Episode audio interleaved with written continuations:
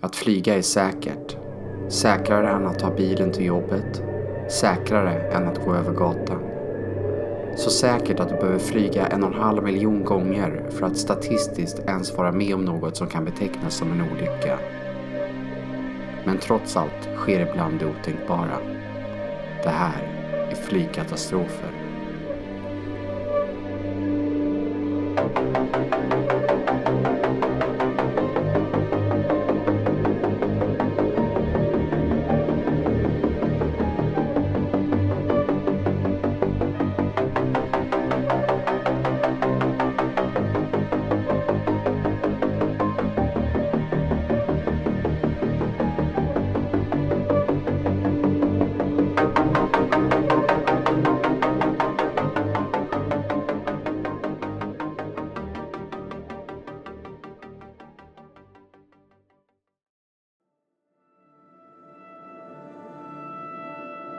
Det är eftermiddag den 19 juli 1989.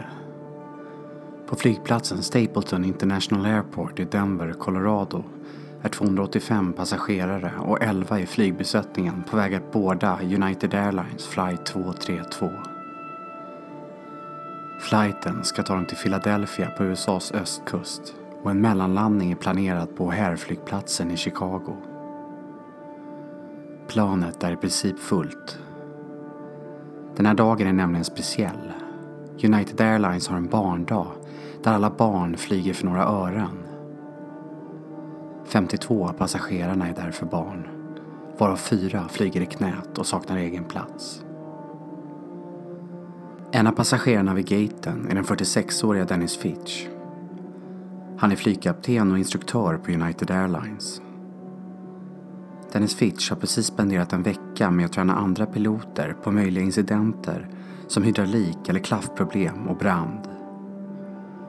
Av någon anledning väljer han att flyga med flight 232 och inte med en annan United flight som avgår fem minuter tidigare från gaten bredvid.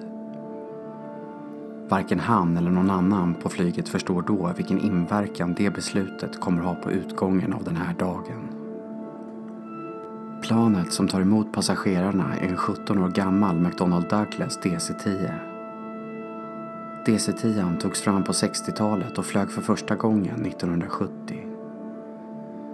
DC-10 är ett tremotorigt plan med den tredje motorn monterad på stjärtvingen. Det är en flygplanstyp med en tveksam historia.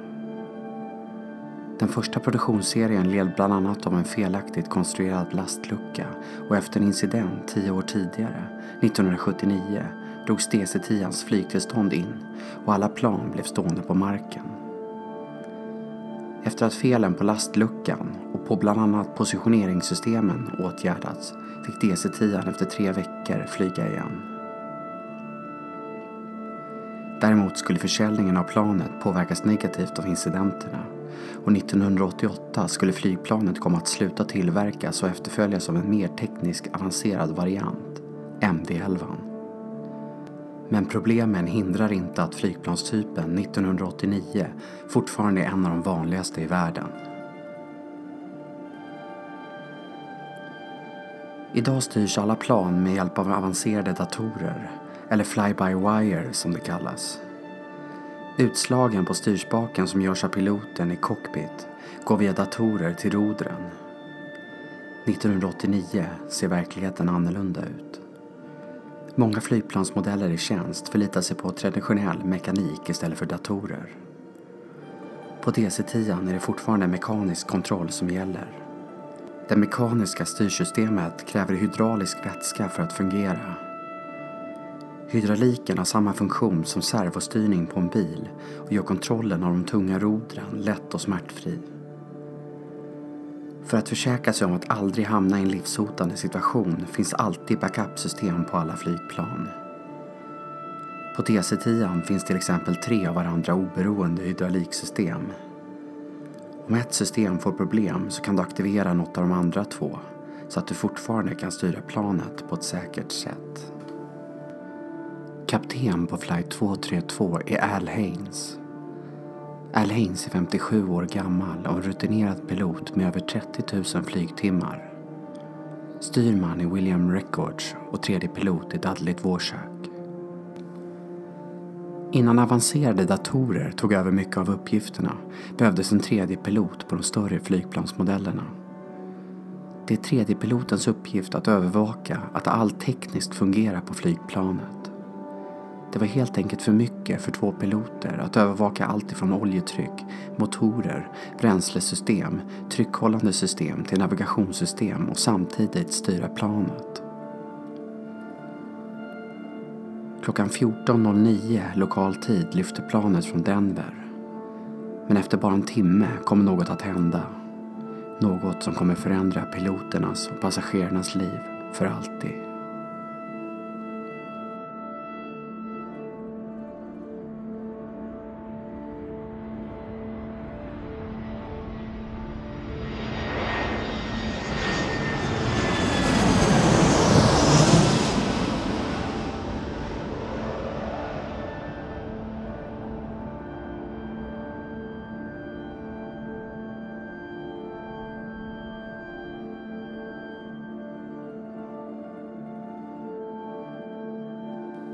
Efter en dryg timme i luften ljuder en explosion i kabinen. Det skakar till i cockpit och autopiloten kopplas ur. Ett larm går om att något är fel med motor 2, den som är monterad vid stjärtvingen. Styrmannen Records tar hand om kontrollen av planet medan kapten Haynes kontrollerar vad som är fel med motorn. Han upptäcker snart att gasreglaget i motorn sitter fast. Piloterna bestämmer sig för att strypa bränsletillförseln till motor 2 som stängs av. Planet flygs nu med de två kvarvarande motorerna under vardera vinge. Dennis Fitch, flyginstruktören och kaptenen på United Airlines som är på väg hem till Chicago som sitter i första klass, förstår att något är fel. Planet kränger skarpt åt höger. För skarpt. En oskriven regel för piloter är att aldrig göra en flygresa obekväm för sina passagerare. Detta innebär att inte svänga mer än 30 grader eller aldrig tappa eller klättra i höjd på ett sätt som skapar obehag hos passagerare. Han talar om för en av flygvärdinnorna att han är instruktör för DC-10 och ber henne tala om för piloterna att om de behöver någon som helst assistans så hjälper han gärna till. Han försäkrar samtidigt flygvärdinnan att planet flyger bra på bara två motorer. Flygvärdinnan tittar honom i ögonen och säger Piloterna försöker få kontroll på planet för ingen hydraulisk vätska kvar. Dennis Fitch blod fryser till is. Är det något han vet som flyginstruktör är att utan hydraulisk vätska går inte att flyga en DC-10. Strax efteråt blir Dennis Fitch invinkad i cockpit. Det han ser där chockar honom. Flight 232 kränger åt höger och tappar höjd. Styrman Record kämpar för att få kontroll över planet genom att trycka sin flygspak så hårt åt vänster han bara kan. Hans knogar är vita av ansträngningen. Planets roder svarar inte. Mätarna visar att all hydraulisk vätska är borta. Dennis Fitch kan inte tro sina ögon. Det kan inte United Airlines tekniska hjälpcenter heller. Tredje piloten Dvorak har kontaktat dem över radion och försöker få dem att förstå att inte något av de tre styrsystemen fungerar. Hjälpcentret kan inte göra något för att hjälpa dem. Det finns helt enkelt ingen hjälp att tillgå i manualerna. Risken för att alla hydrauliska system fallerar samtidigt är en på en miljard. Det ska helt enkelt inte kunna hända. Piloternas enda hopp om att styra planet är genom att ge mer gas på den högra motorn och mindre på den vänstra. Dennis Fitch frågar kapten Haynes om han kan ta över gasreglagen. Det har Al Haynes inga problem med. Att både försöka styra och sköta gasreglagen är i det här läget en uppgift för mycket. Sakta men säkert rätar planet upp sig igen. Piloterna på flight 232 har med hjälp av gasreglagen fått DC-10 hyfsat stabil. Men det är en monumental ansträngning att hela tiden parera planets rörelser med bara gasreglagen. Förutom att vilja kränga åt höger vill planet hela tiden hålla en hastighet på 270 knop eller cirka 400 km i timmen. När Dennis Fitch ger full gas på högra motorn för att kunna styra planet ger motorkraften planet lyftkraft och det stiger för ett ögonblick. Men när ett plan stiger tappar det samtidigt hastighet och när planet tappar tillräckligt med hastighet faller nosen igen och planet sjunker. Det här innebär att planet rör sig i en vågformad rörelse upp och ner genom luften. För varje gång nosen faller tappar flight 232 höjd. Snart finns det ingen marginal kvar. Kapten Alhain sträcker ut sin hand och han och Dennis Fitch hälsar på varandra. Det är en lugn och samlad stämning i cockpit. Samtidigt vet Dennis Fitch att ingen under de senaste 25 åren överlevt en incident där piloterna inte längre har kontroll över planet. Det enda som står mellan liv och död nu är hur skicklig Dennis Fitch är med gasreglagen. Han har bokstavligen 296 människors liv i sina händer. Kapten Hayes sänder ett mayday till flygledningen. Flygledningen informerar Haynes om att Sioux Citys flygplats ligger närmast och undrar om han vill nödlanda där. Det vill Haynes. Flygledningen informerar flygplatsen om nödlandningen.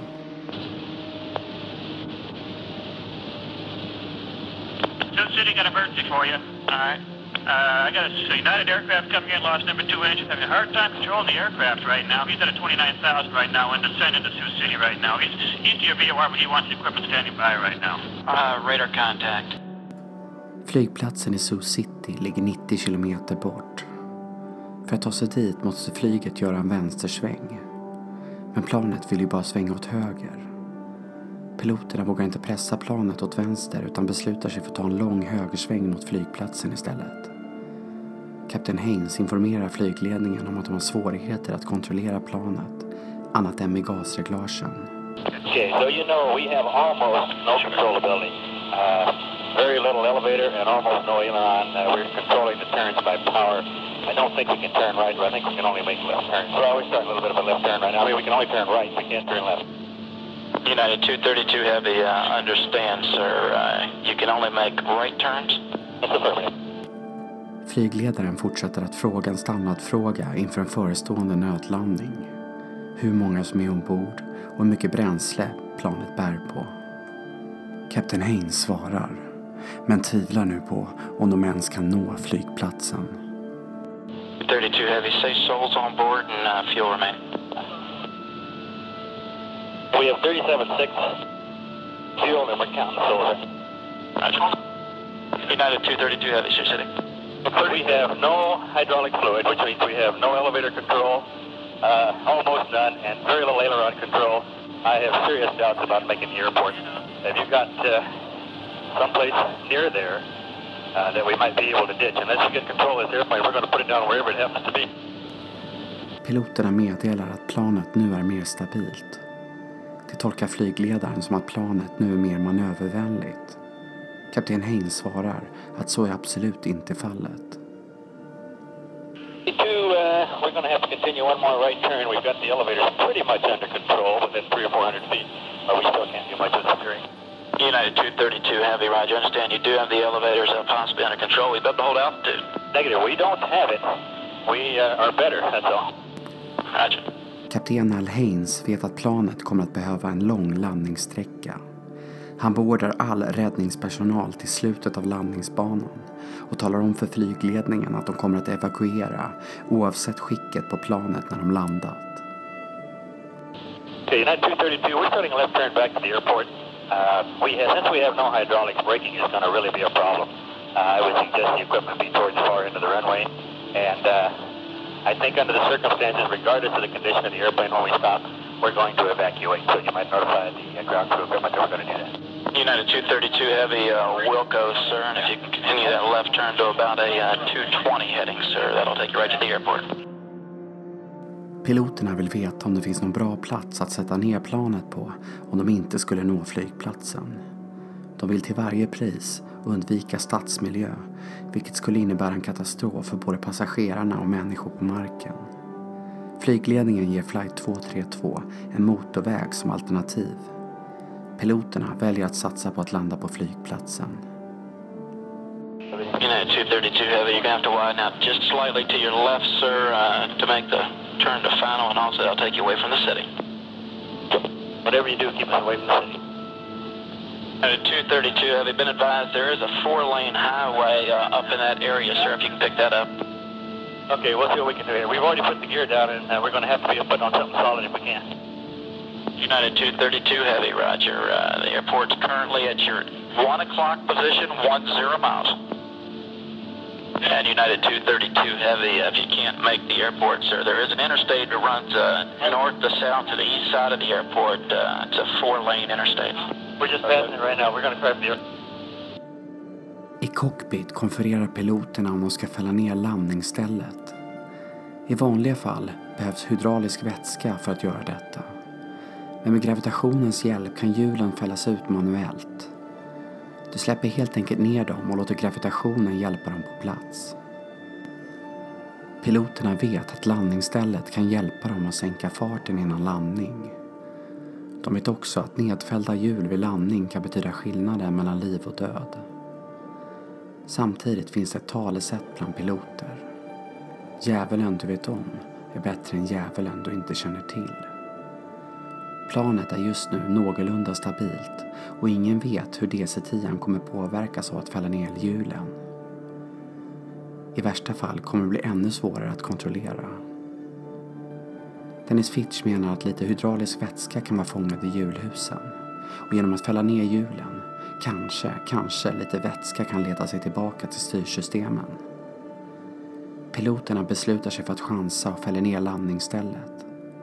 Farten sänks något, men inget annat händer. Deras sista chans till någon som helst kontroll över rodren är nu förlorad.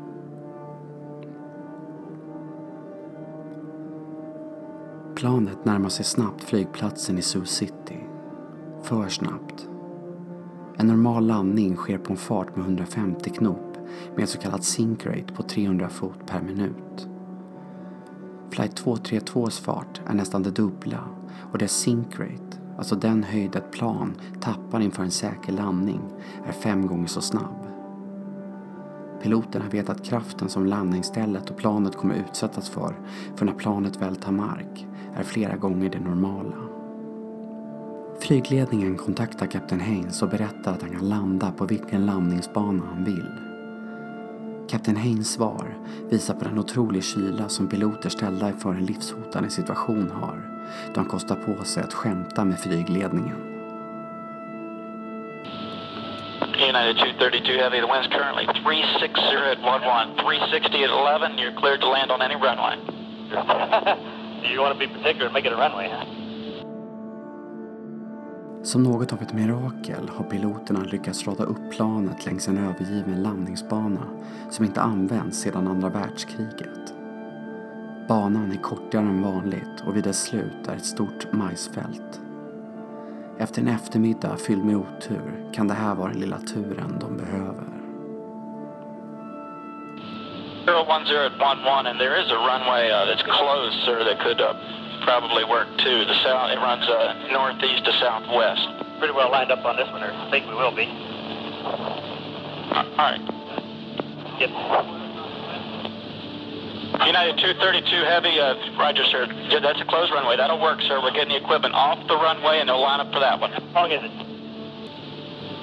At the end of the runway, it's just a wide open field, so, sir, so the length won't be a problem. Okay. I det sista meddelandet från flight 232 hörs bara flygplanets varningssystem och piloternas höjda röster inför nedslaget.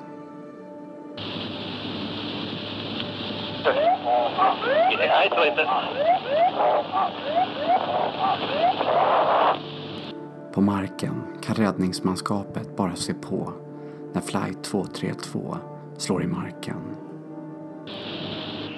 Plane 19, he's coming down real fast down the south end. Okay, all right, stand by. There, he's on fire. Down. Car 19, engine 3, engine. All emergency equipment, car 19 is, come on, give us a hand out here. The aircraft is down.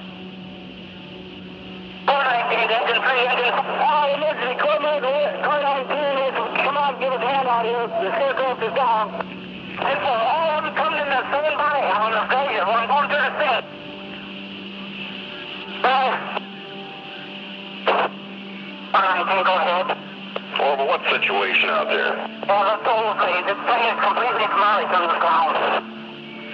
10-4, you're going to need a lot of additional assistance out there, it sounds like. Uh, 10 4, I got engine 3, engine 5, and truck 3. I'm going out to the scene now. I'll advise you in just a few minutes. 10-4, I'm going to go ahead and go on route out there to the command post. Let me advise anything that you need. I'll have the comm center go ahead and notify emergency hospitals and all the ambulance. Planet tar i marken med högra vingen först. Det högra landningsstället och hjulen under nosen bryts av direkt. Kraften som planet slår i marken med skapar ett djupt hål i cementen på landningsbanan. Motorn på den högra vingen tar eld och dess kraft kastar runt planet. För en kort sekund står planet vid cockpiten studsande i marken och stjärtfenan ståendes rakt upp i luften innan planet bryts i tre delar. Stora delar av planet fattar eld. Det som precis har varit ett helt plan är nu ett brinnande inferno. Räddningsmanskapet är snabbt på plats. Det ska visa sig att just denna dag tjänstgör hela nationalgardet på flygplatsen. En sån mobilisering sker bara en gång i månaden. En osannolik tur som kommer betyda mycket för antalet överlevande. De flesta överlevare ska visa sig finnas i den främre delen av planets ekonomiklass. Många i den här sektionen av planet är oskadade och kan kliva ur planet för egen maskin. Längre bak i ekonomiklass kan många sitta fast och dö till följd av brandröken. Även första klass, där Dennis Fitch suttit, ska visa sig ha många dödsoffer. Totalt överlever 185 av de 296 ombord, varav 41 är barn. Detta ska visa sig vara ett mirakel. Utredningen kommer nämligen visa att allt egentligen talade emot att någon skulle klara sig ombord på flight 232. De fyra piloterna hittas efter en halvtimme. Det som en gång varit en cockpit är nu en skrothög som hålls ihop av kablar. Med hjälp av en lyftkran kan de söndriga delarna lyftas bort och piloterna räddas. Al Haynes har mirakulöst klarat sig utan några allvarligare skador, precis som andra och tredje piloten. Dennis Fitch har inte samma tur. Han ska behöva åtskilliga operationer för att kunna bli helt återställd. Det blir National Transportation Safety Board, eller NTSB, som tar hand om utredningen. Det är USAs motsvarighet till Statens haverikommission. Och de måste handla snabbt. I luften finns fortfarande över 400 DC-10 och varje plan av denna modell kan potentiellt utgöra en livsfara. Flight 232s flygplanskropp har spridits ut över ett område på en kvadratkilometer. Samtidigt intervjuas de fyra piloterna och baserat på deras vittnesmål förstår utredarna att något hänt när motor nummer två exploderade. Det var i denna stund som all hydraulik på planet försvann.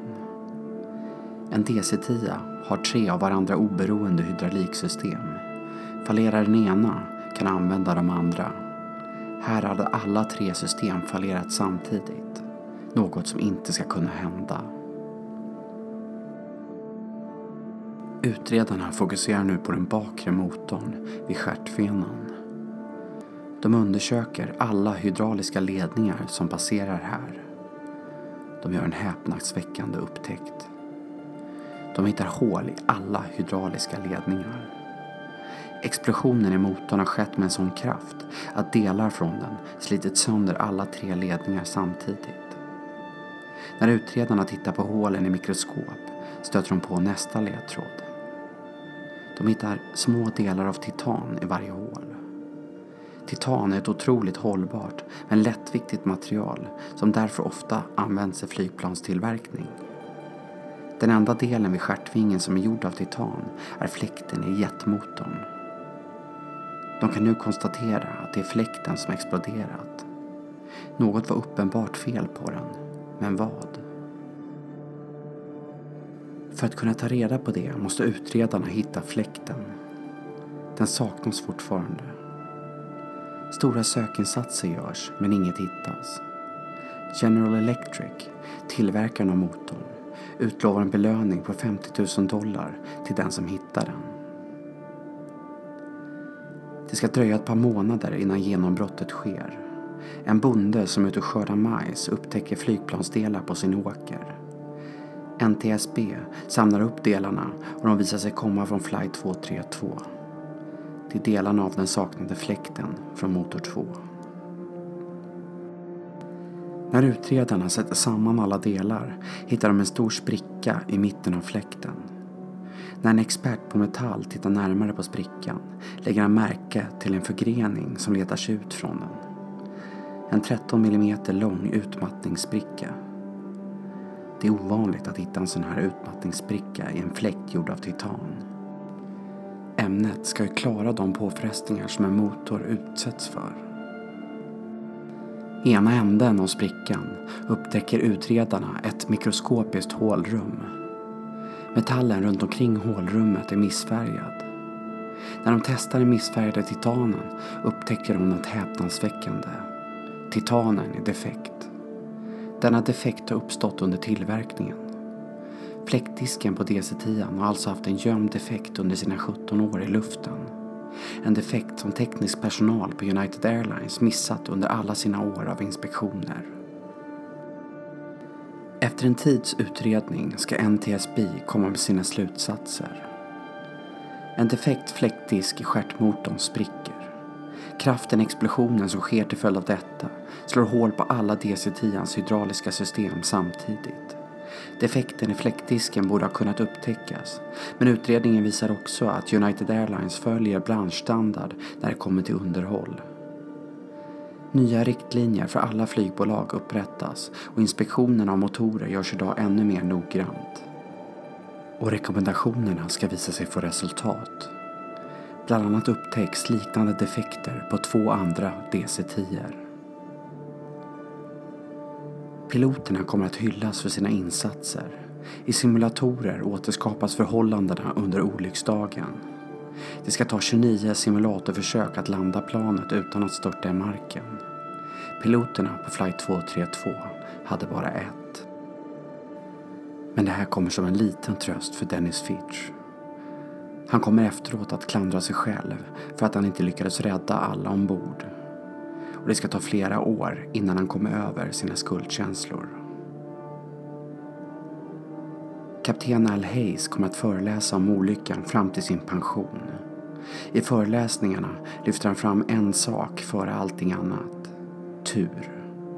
Om inte väderförhållandena varit bra, om inte flight 232 hade flugit i dagsljus, om inte samarbetet i cockpit fungerat optimalt och om inte räddningsmanskapet lyckats vara på plats så tidigt hade antagligen ingen överlevt på flight 232 den där dagen i juli 1989. Den här dagen visar på hur professionella piloter som flyger oss passagerare varje dag verkligen är. Och hur de kan behålla kylan under de mest påfrestande förhållanden. Det här avsnittet dedikeras till alla som miste livet på flight 232 men också till de heroiska piloterna som lyckades med det omöjliga. Tack för att ni lyssnade.